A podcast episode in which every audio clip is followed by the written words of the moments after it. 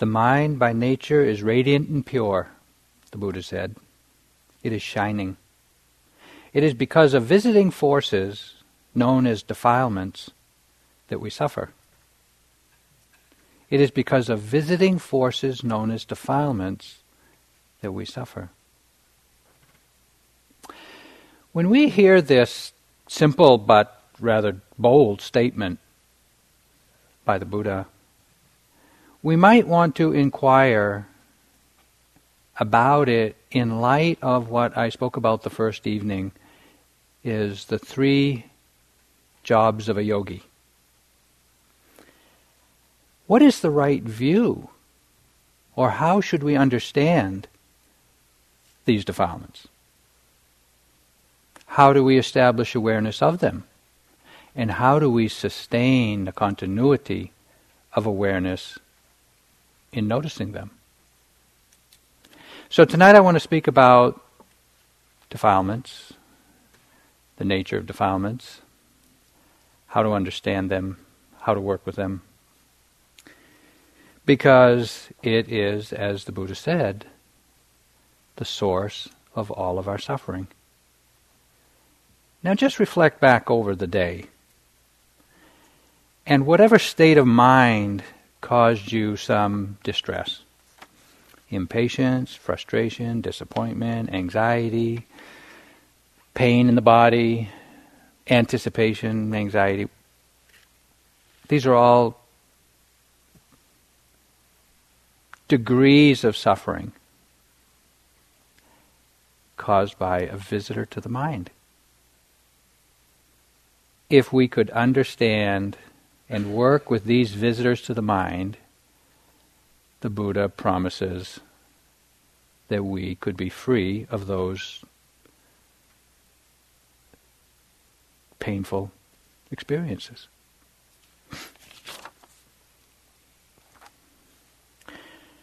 So, what is a skillful view, or what are the skillful views of these defilements? Well, let's just say initially that defilements are um, unskillful states of mind rooted in aversion, attachment, delusion that are often so deeply habituated or habitual that they're often unconscious and taken for granted. So they're feelings, moods, mental states, thoughts, beliefs, assumptions that cause us to suffer. The interesting thing about all the defilements is that they are accompanied by restlessness. And restlessness is, as we have discovered, the wandering mind. What this means, or what this points to, is that all of these defilements are fueled by or rooted in the mind that is just churning away thinking. Sometimes we're aware of it, and sometimes we're not. They're also always accompanied by delusion or ignorance. Ignorance is not knowing. And we've had plenty of that experience today. You know, when the mind wanders away on a train of thought and you have no idea what you're thinking about or how long you've been there. You don't know what you think about what you're thinking about. You don't, you don't know anything totally ignorant of the fact that the mind is off in la la land until awareness or mindfulness thankfully pulls you out of it and you get to see where you've been.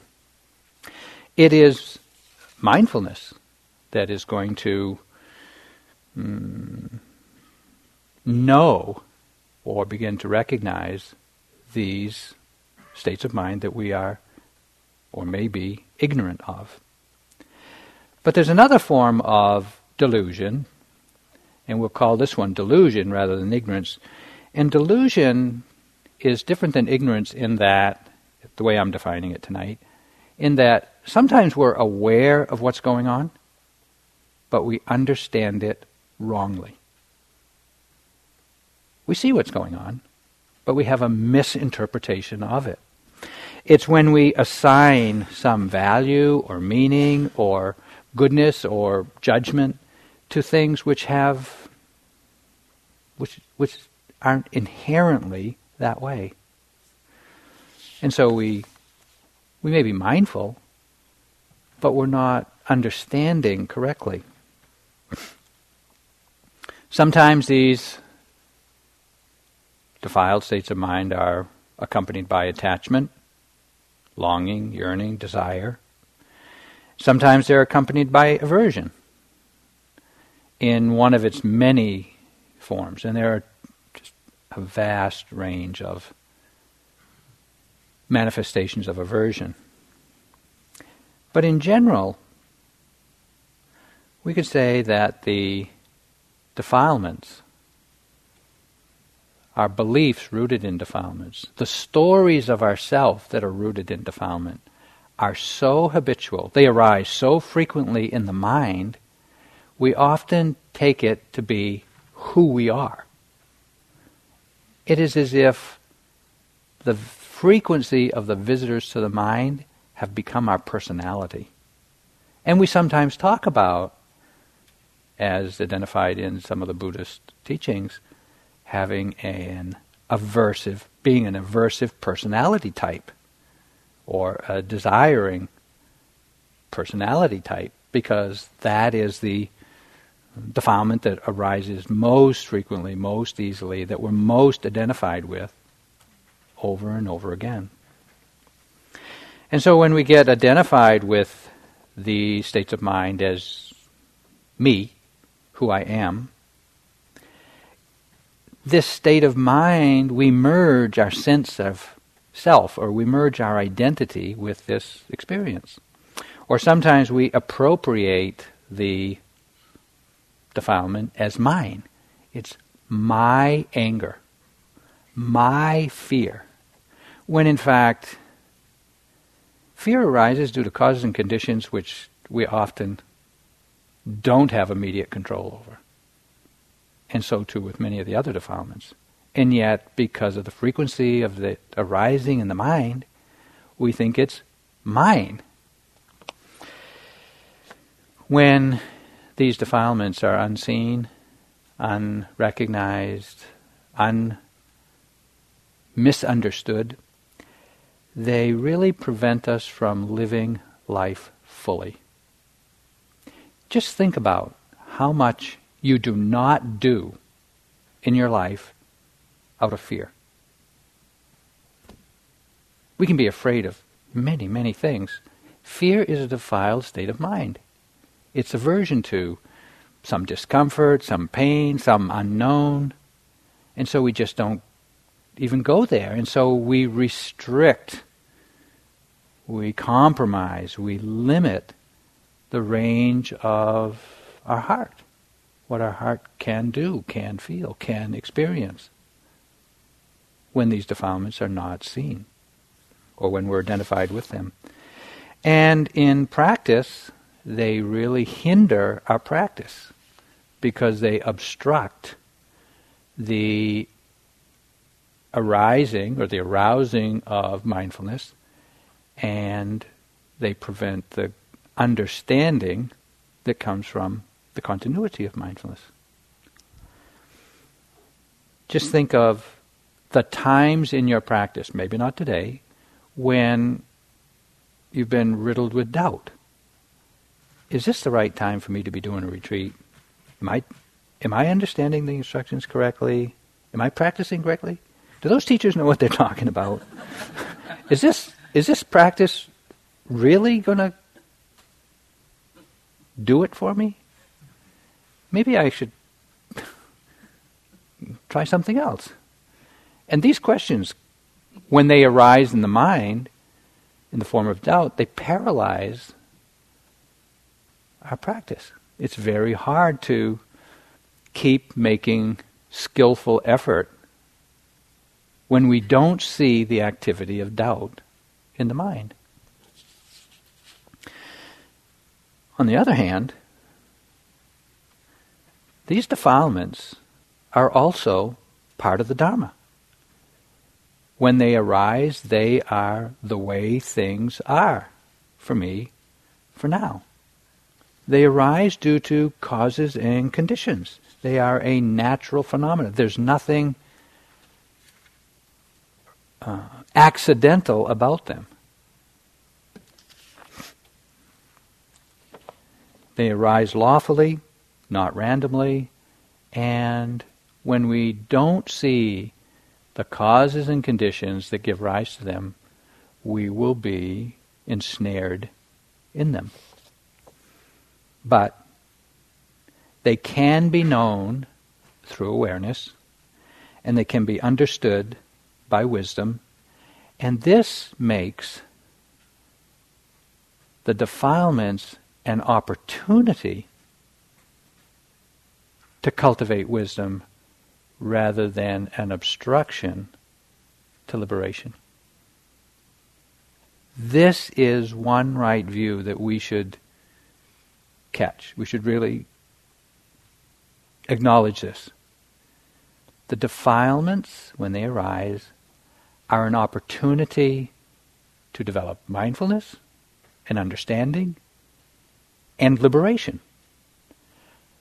rather than seeing them as an obstruction, a problem, something that we need to get rid of before we can practice.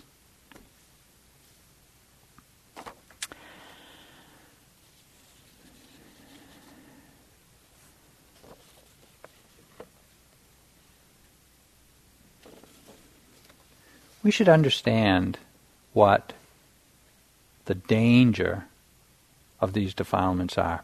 You know, I a few years ago I stopped using the word hindrance, hindrances, and started using the word defilements, and people really don't like it.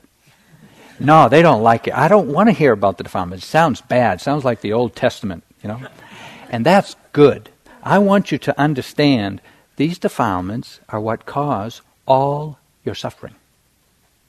Is there anything worse? Think about it. They cause all your suffering. What could be worse? Is there, is there a worse word? A better, I mean, a better word for worse? I'd like to know because I'd use that.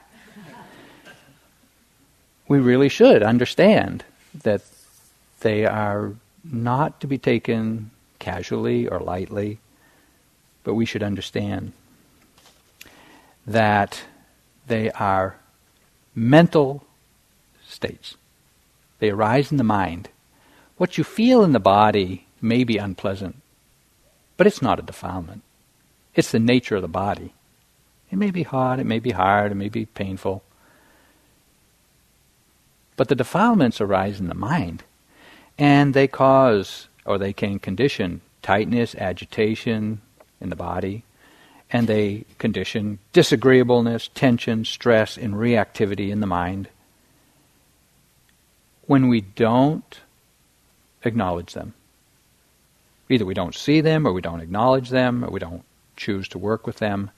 They only get stronger.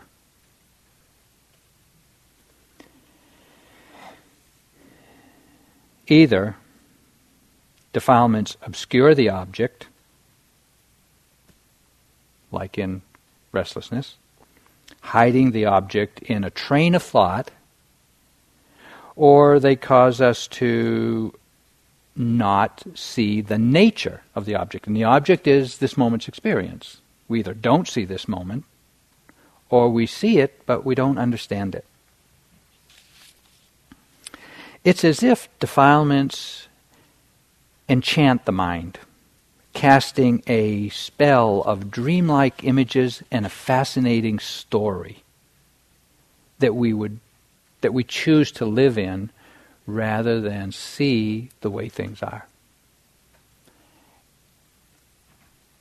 Many of the defilements come or are recognized as a, or by the story or the narrative in your own mind.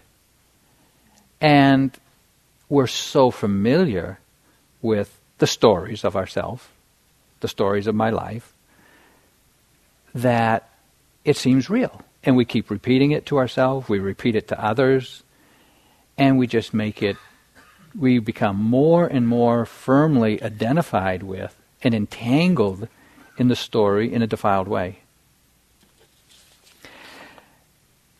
It is as if it is a living, breathing, long running hallucination. When, when Sayadaw Pandita first used the word hallucination for these, I, I, I think everybody burst out laughing. It's true. The stories we tell ourselves about ourselves, about our suffering, it's just a hallucination that we just buy into again and again because we don't see the defilements. We don't understand the power of these defilements. And it entangles the mind in all kinds of suffering. But mindful awareness is a searchlight casting for faults in this cloud of delusion. For those of you who know what I mean,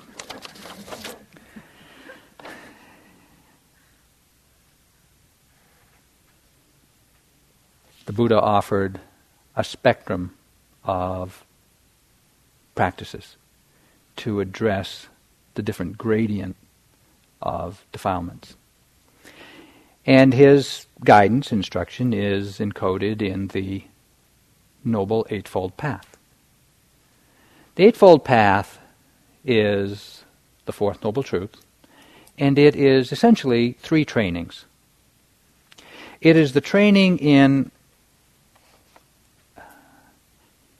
purifying the intention in the mind before we speak or act. And when we pay mindful attention to where we're coming from, what the motivation for speaking and acting is, we can see when the motivation is coming from a place of confusion, desire, aversion, fear. And we can see when the motivation to speak or act is coming from a place of understanding, clarity, compassion, generosity. And what this permits is arresting the transgressive defilements. When we speak and act under the influence of the defilements, we hurt ourselves and we often hurt others. We transgress against them. And the pain, I mean, the pain of speaking carelessly lasts for a lo- can last for a long time. Even today, someone in a group was saying she remembered some incident from the past, and she cringed at how she now understood her behavior. It's like, ooh. Mindfulness does that for us. It shows us without any spin, without any rationalization, without any justification, it shows us the truth. This is where it's coming from. This is where this action, this is where this speech is coming from. And when we see that before we speak and act, we have the choice to exercise restraint. This saves us from a tremendous amount of suffering. So, that training, just that training in the precepts to not harm, is a, a flag that cautions us to be careful in these areas of our life because it is so easy to fall under the influence of or become entangled in the defilements and act them out quite blindly and suffer and sometimes cause others suffering in the process. The greatest danger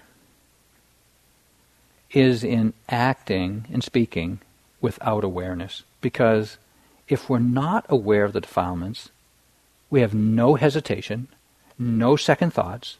We invest a lot of energy in it, and we do it repeatedly, and we have no, no remorse. The power of that karmic act is magnified by all of those conditions.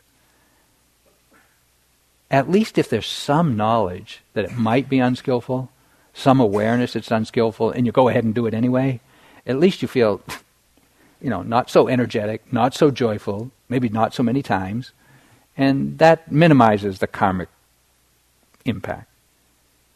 But when there's no awareness, no knowledge, no restraint, it's painful.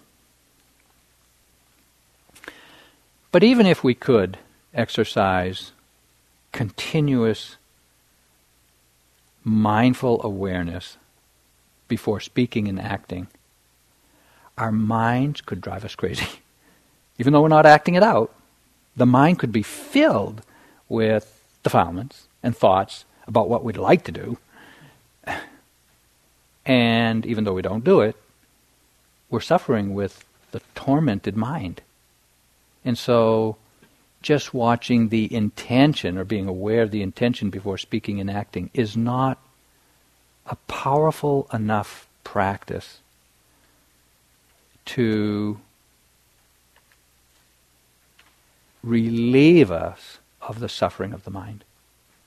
So when these defilements obsess the mind, the obsessive defilements, it takes mindfulness, moment to moment mindful awareness to see them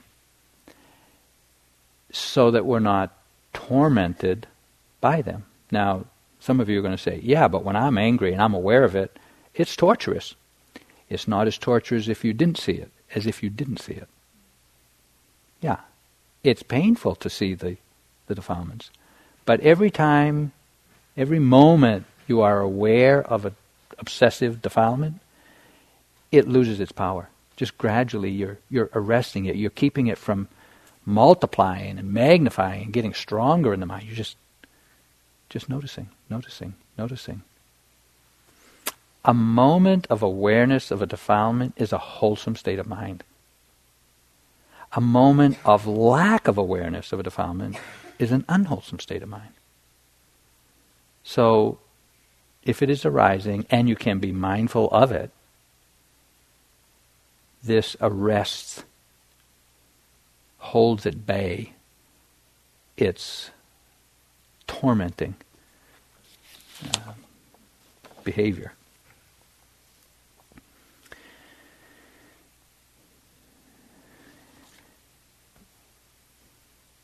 Even if we could, and you know how difficult it is, establish the continuity of mindfulness to notice every time a defilement arises in the mind. Sometimes we just can't. You know, conditions come at us so fast or so unexpectedly or so intensely that we're taken over by the defilements. And so the Buddha offered a third training to address this level of defilement in the mind. It's the defilements that lay in the mind, kind of like you know, you know, in uh, countries where they have wars and they plant these uh, landmines, little things, uh, little little round things in the ground. They cover them up, and they're just waiting for somebody to come along and step on it or drive over it, and then they blow up.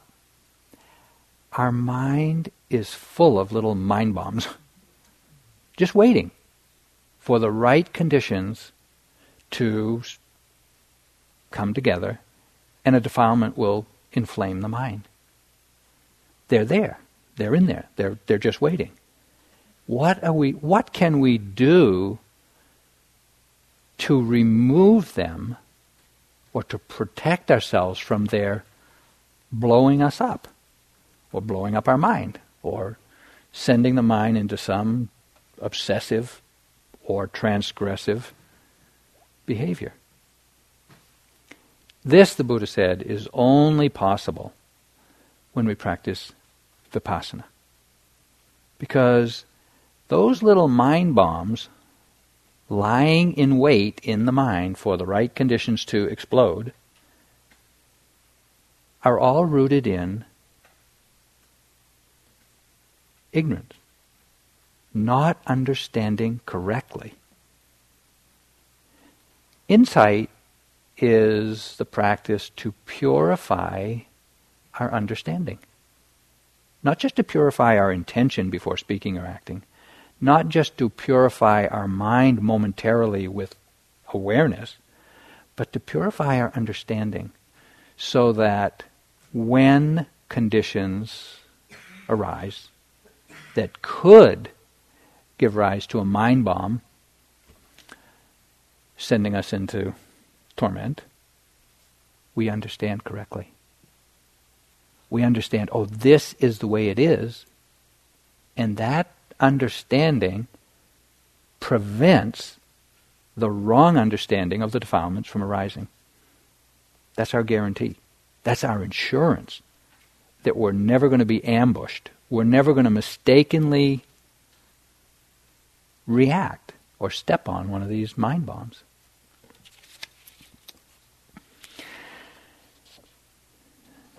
So these are, all that I've mentioned are the skillful ways of understanding the defilements.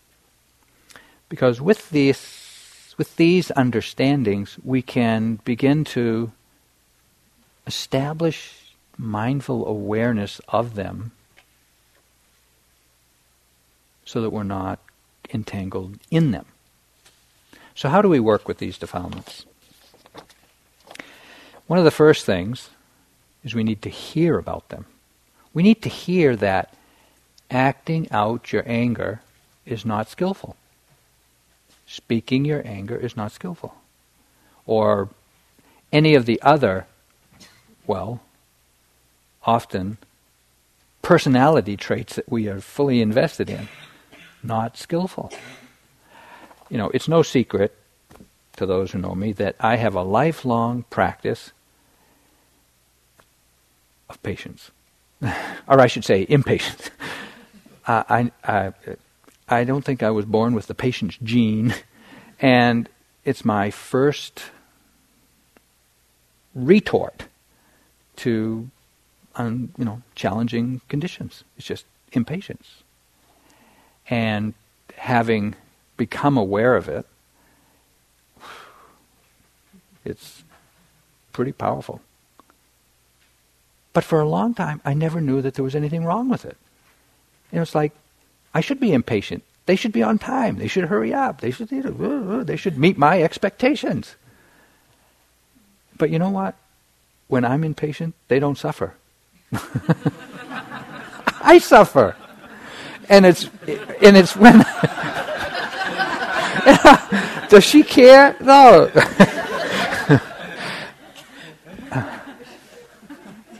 her birth name is Paciencia, patience. That's my teacher. So the first step in working with the defilements is to learn about them so that we can recognize them. Now, we all know the word impatience. We all know the word fear. We all know the word jealousy. We all know the word envy. But do you know what it feels like when it arises in your heart and mind? Or do we get entangled in the story that justifies us feeling fearful? More likely.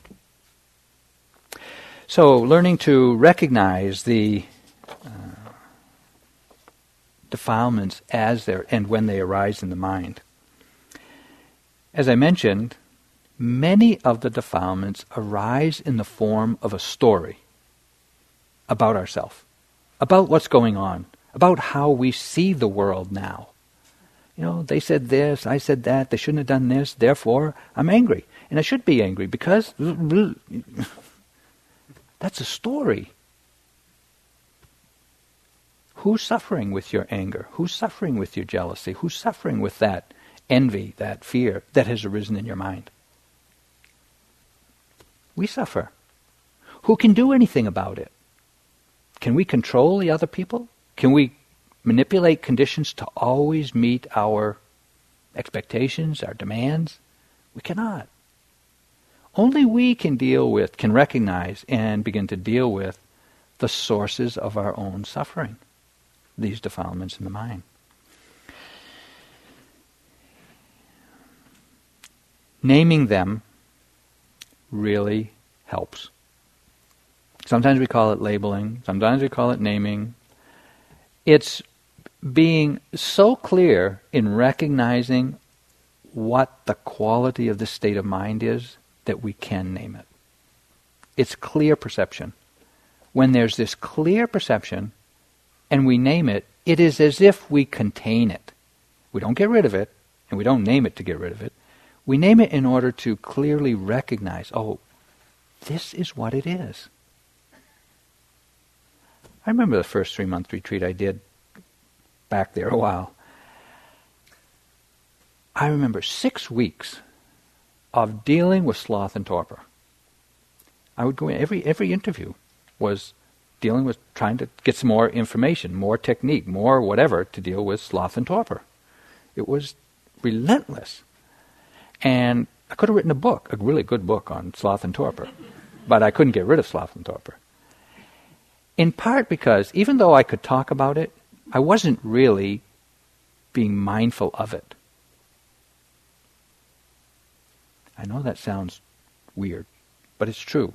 We can be totally entangled in something, we can talk about it, we know the story about it, and yet we're not being mindfully aware of it.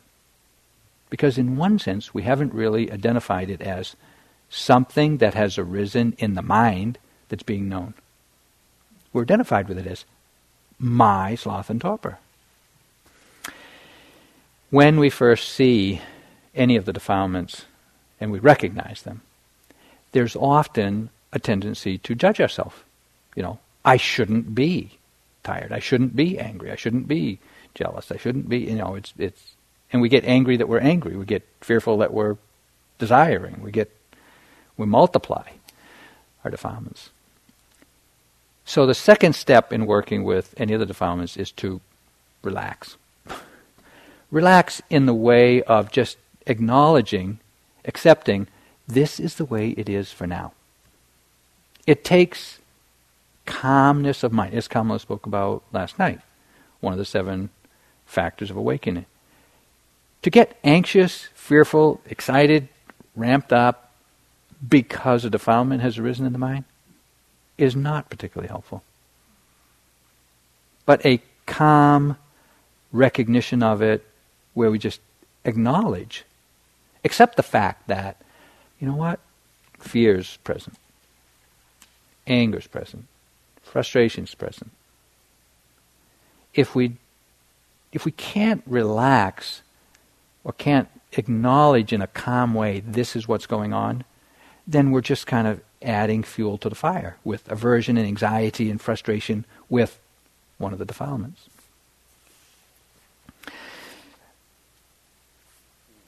One of my teachers, Sayadaw U Tejaniya, really got it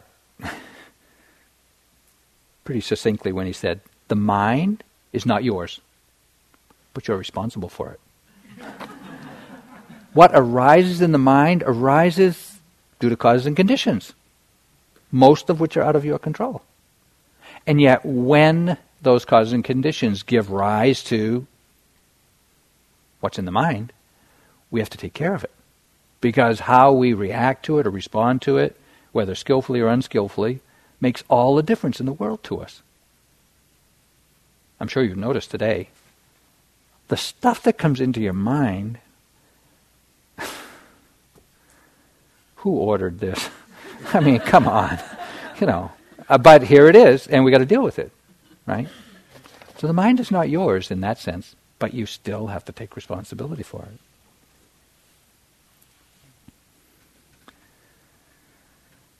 One of the reactions to look for when doubt arises in the mind. Doubt is a particularly tricky defilement, hindrance, because it sounds so reasonable. How do I know whether this practice works? Isn't that a reasonable question to ask before you invest seven days of eight, nine days of torturous silence in, into it. And yet, how can you know the answer to that without practicing? You cannot. We can tell you what we think. We can share our confidence with you. You can read it in a book, but it's not your experience yet. And so it seems so reasonable to, to doubt. And yet, when we doubt, we don't practice. When we're caught in doubt, we can't be mindful. We can't make the effort and apply it in a skillful way to being mindful because the object to be noticed or noted is the mental state doubt itself. So what do we do? You'll, you can recognize doubt in the mind when you try to when you notice yourself trying to figure it out. Are you trying to figure out practice? You're trying to figure out how this works? You're trying to figure out what whether it's really the right practice for you? This figuring out habit of mind often points to doubt about practice, doubt about yourself. How do you know you can do it? Maybe they can do it. How do I know I can do it? I better figure this out. you can't figure it out. But you can notice figuring out as sometimes the flag that's waving to notify you that doubt's present in the mind. So when we recognize the defilement and we exercise some, just try to relax around it, just acknowledge and accept this is the way it is for me, for now, then what? Well, because the momentum of the defilements is so strong, we often act them out. And so it's good to know that the pressure to write that note, you know, you get you get irritated by something, well, even though I can't write the teacher's note, I'm going to write the manager's note. there. Turn the air conditioner down, would you? Come on. Oh, well, we got a day of cold. There, that ought to be satisfying. Or, you know, there's too much noise here, or I didn't get scheduled for an interview, or whatever. And it can be much worse than that. But we, we dump our, we often dump our defiled mental state onto a piece of paper, blurt it out, and so it takes restraint. You know, we can get rid of it, but it doesn't really solve the problem. It's still there in its seed form. So exercising restraint, recognizing the defilement, relaxing around it, exercising restraint, instead of acting it out. And it's not just stifle yourself, it's not just clamp down restraint. We can exercise restraint in any number of ways, one of which is to just reflect. Is this aversion that I'm feeling necessary? Is there some way I can put it aside for now? Sometimes we just want to avoid the experiences that cause us to get inflamed with a defilement. If sitting over there beside a person who's breathing loud, it bothers you? Move. There's nothing wrong with that, you know? Or, you know, you're sitting and you've got excruciating pain because you got this old back injury that's really getting aggravated. Hello, stand up. I mean, let's be practical, you know. So we don't need to kind of force ourselves to kind of deal with something that we can avoid. So we exercise restraint in any number of ways. But basically it's not it's about not indulging in the defilement. And once we are able to exercise some restraint, we've recognized it, we've relaxed around it, we've accepted this is the way it is for now, or we've exercised some restraint, or we're exercising restraint, we're not acting it out, it's there in full color, technicolor, we need to reframe our understanding. Because so often these states of mind, these defiled states of mind, when they arise, it feels like I can't practice until I get rid of it. How can you practice when you get sloth and torpor? I'm so angry. How can I practice? I want something so badly. I've got to get rid of this or I've got to fix it. I've got to get it. before I can practice. Wrong understanding. These states of mind are the very place, the very foundation for developing awareness and understanding. So we need to, in, in this way, reframe our understanding from this is a hindrance, it's an obstacle, it's interfering with my practice, and reframe it to understand oh, this is the very opportunity for practice.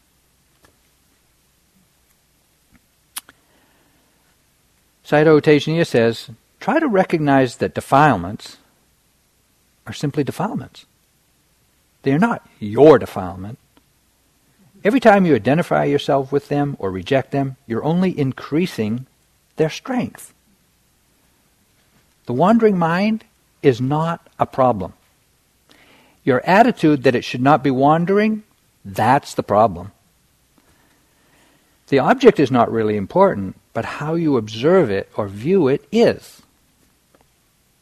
Thoughts are just thoughts. Feelings are just feelings. As Anushka mentioned the other night in the Bahiya Sutta, the Buddha instructed Bahiya in the seen, let there be just the seen. In the heard, let there be just the heard. In the sensed, let there be just the sensed. Defilements are just defilements. Feelings are just feelings. Thoughts are just thoughts.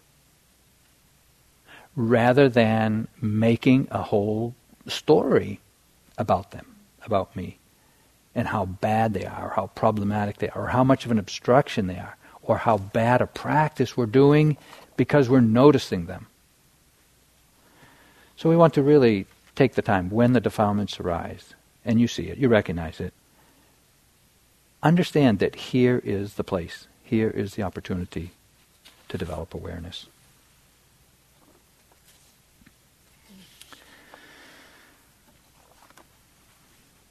recognizing, relaxing, exercising some restraint, reframing your understanding. This is the way to establish awareness.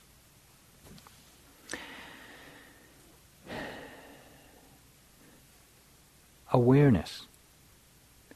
Now that we've accepted that a defilement has arisen, we're not acting it out, we understand that it's the opportunity to develop awareness. What do we do with it? Okay? Feel it. Feel it. What does fear feel like in the heart? What does it condition as a feeling in the body? What does loneliness feel like in the heart? What does anxiety actually feel like? Because in that willingness to actually feel into these states of mind, we contact, we touch what is called the sabhava, the unique flavor of these states of mind. We have run away from them for so long. Here's the opportunity to look at them, to really come face to face, which is what mindfulness does. Brings us face to face with the present moment. To feel it. They're not pleasant. and that is why we have run away.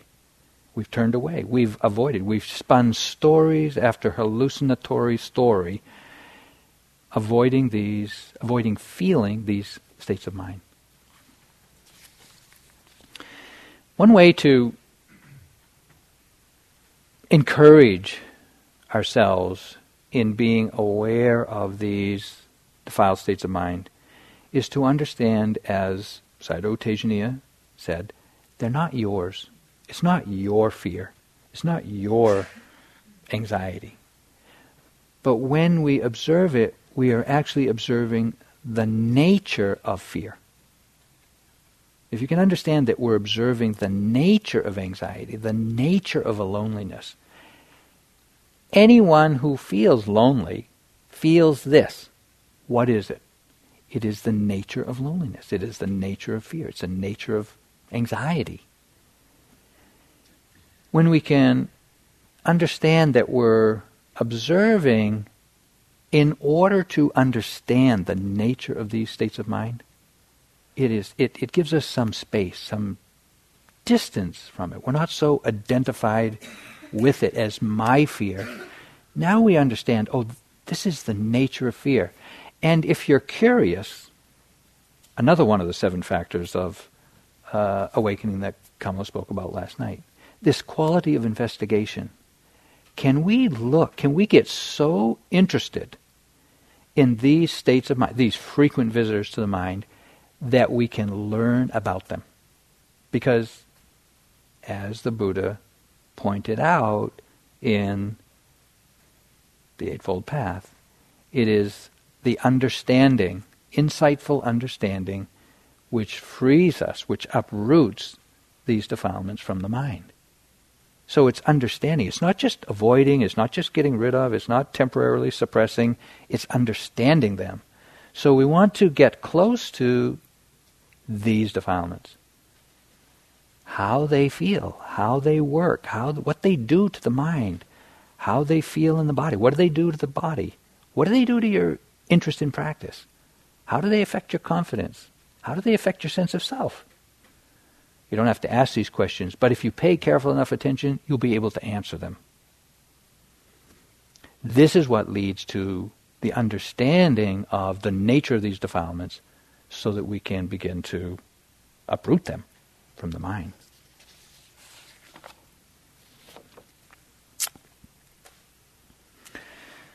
Awareness receives the unique flavor of these defilements.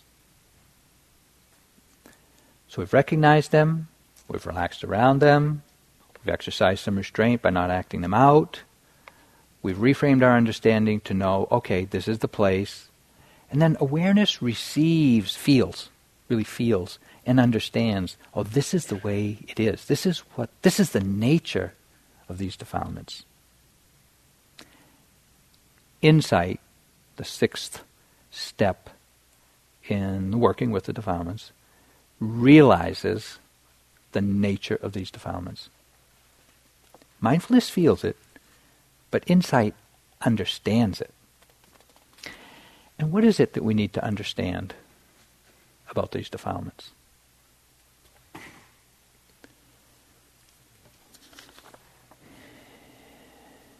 The first is these defiled states of mind, when you're willing to face them and feel them, don't last very long. They just don't last very long. No matter how frequently they have arisen, no matter how strongly it is appearing now in your heart, if you have the courage to look unflinchingly at how it's manifesting, you will see that it changes quickly. This knowledge is invaluable. I can tell you that the fear you, you, you felt earlier today is gone. The anxiety you felt, the frustration, the disappointment, the impatience, it's all gone, right? It's not here now. But did you see it disappear? Maybe not. And if you didn't, you don't really know how impermanent and fleeting it really is.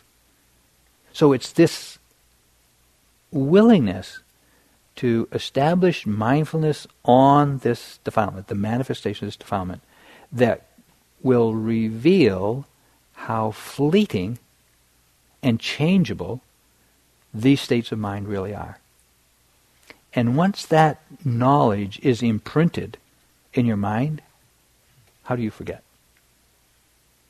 And if every time this state of mind arises, you see it, you have the courage, the willingness to bear with it while it's there, as unpleasant as it is, you'll see it again and again and again that it's impermanent. It doesn't last. It doesn't last. It doesn't last. It doesn't last. Eventually we get it. These states of mind are not to be feared. But there's an interesting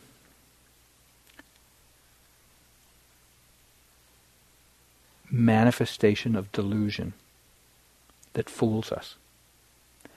When any of these defilements arise in the mind, the feeling is this is the way it's going to be forever. Now, if I asked you, do you believe this is the way it's going to be forever? You'd say, no, of course not. I don't believe that. But the feeling, the subjective feeling is, it's going to be this way forever. For the rest of the retreat, at least. Or at least all day. The whole sitting, something. Forever. As far as we can see into the future. That assumption, that kind of blind assumption, is so powerful, it will cause us to believe it and act on it as if it was true. Our challenge is to check it out. Check out that assumption. Is that assumption true? Is it really going to last forever? And when we have that courage, when we have that fearlessness, really, uh, well, you might be afraid to check it out, but you still got the courage. We learn. We learn something so important, so liberating. It doesn't last. The other thing that we learn, or another thing that we learn, is often we engage in and we get entangled in these defilements thinking that somehow it's going to be satisfying. We get angry with somebody because they they did something to bother us. and we get angry and we feel justified in it. And we, we, we think, I'll feel better if I get angry. And if I express it to them, then I'll really feel good. When we turn our attention to the feeling of these defilements, they are so painful, so unsatisfying. We, if we really dared to feel them, we would let go immediately if we could. But a lot of practice takes place right here.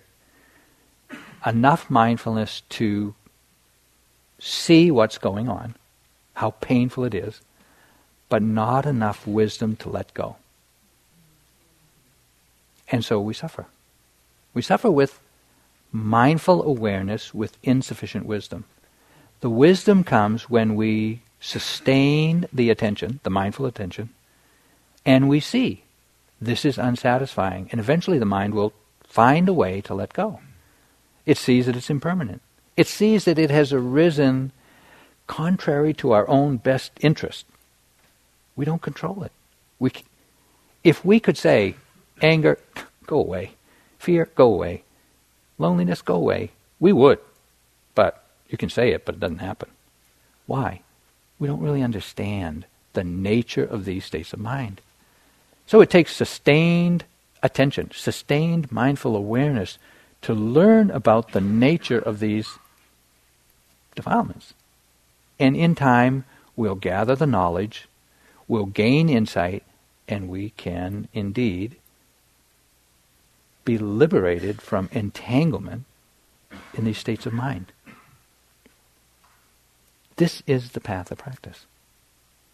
This is the path of insight. This is what we're doing here.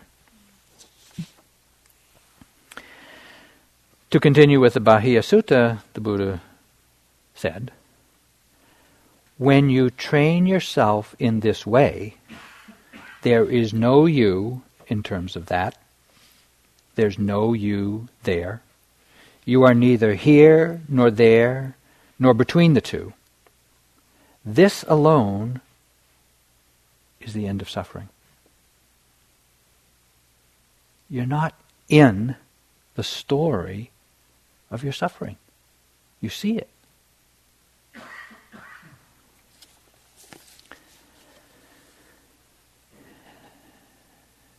Right view of, or skillful view of the defilements is essential to begin to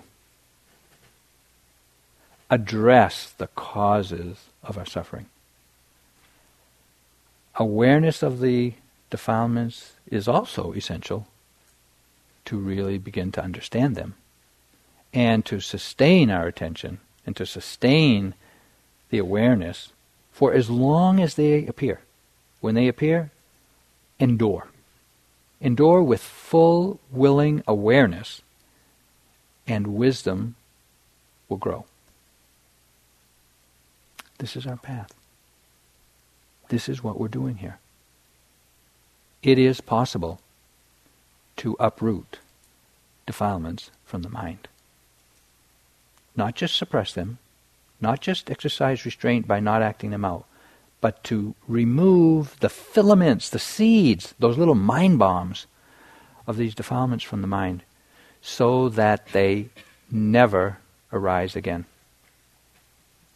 That is the power of Vipassana and the uh, experience, I should say, or the realization of the unconditioned. This is what we're doing here. So, is it any wonder that it's kind of challenging? that it feels like it's a struggle, it's a little bit painful, it might appear endless? This is the far reaching goal of what the Buddha taught. We're doing it. We've done all we can do today to fulfill these three trainings. If we continue in this way, it will happen.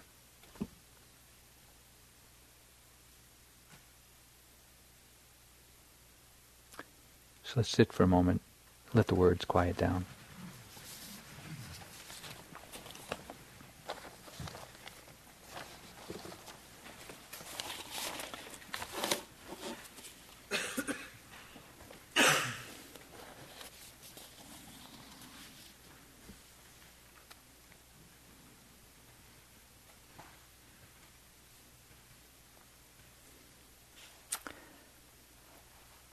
Always remember, Sayadaw Tejaniya says, that it is not you who removes the defilements. Wisdom does that job. When you are continuously aware, wisdom unfolds naturally.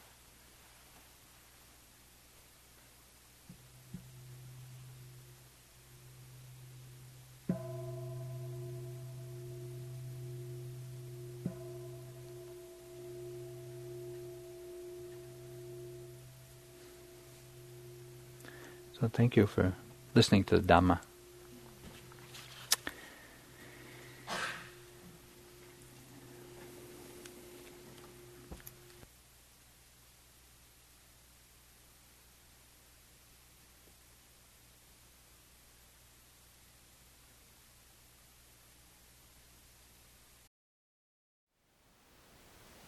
Thank you for listening. To learn how you can support the teachers and Dharma Seed, please visit dharmaseed.org slash donate.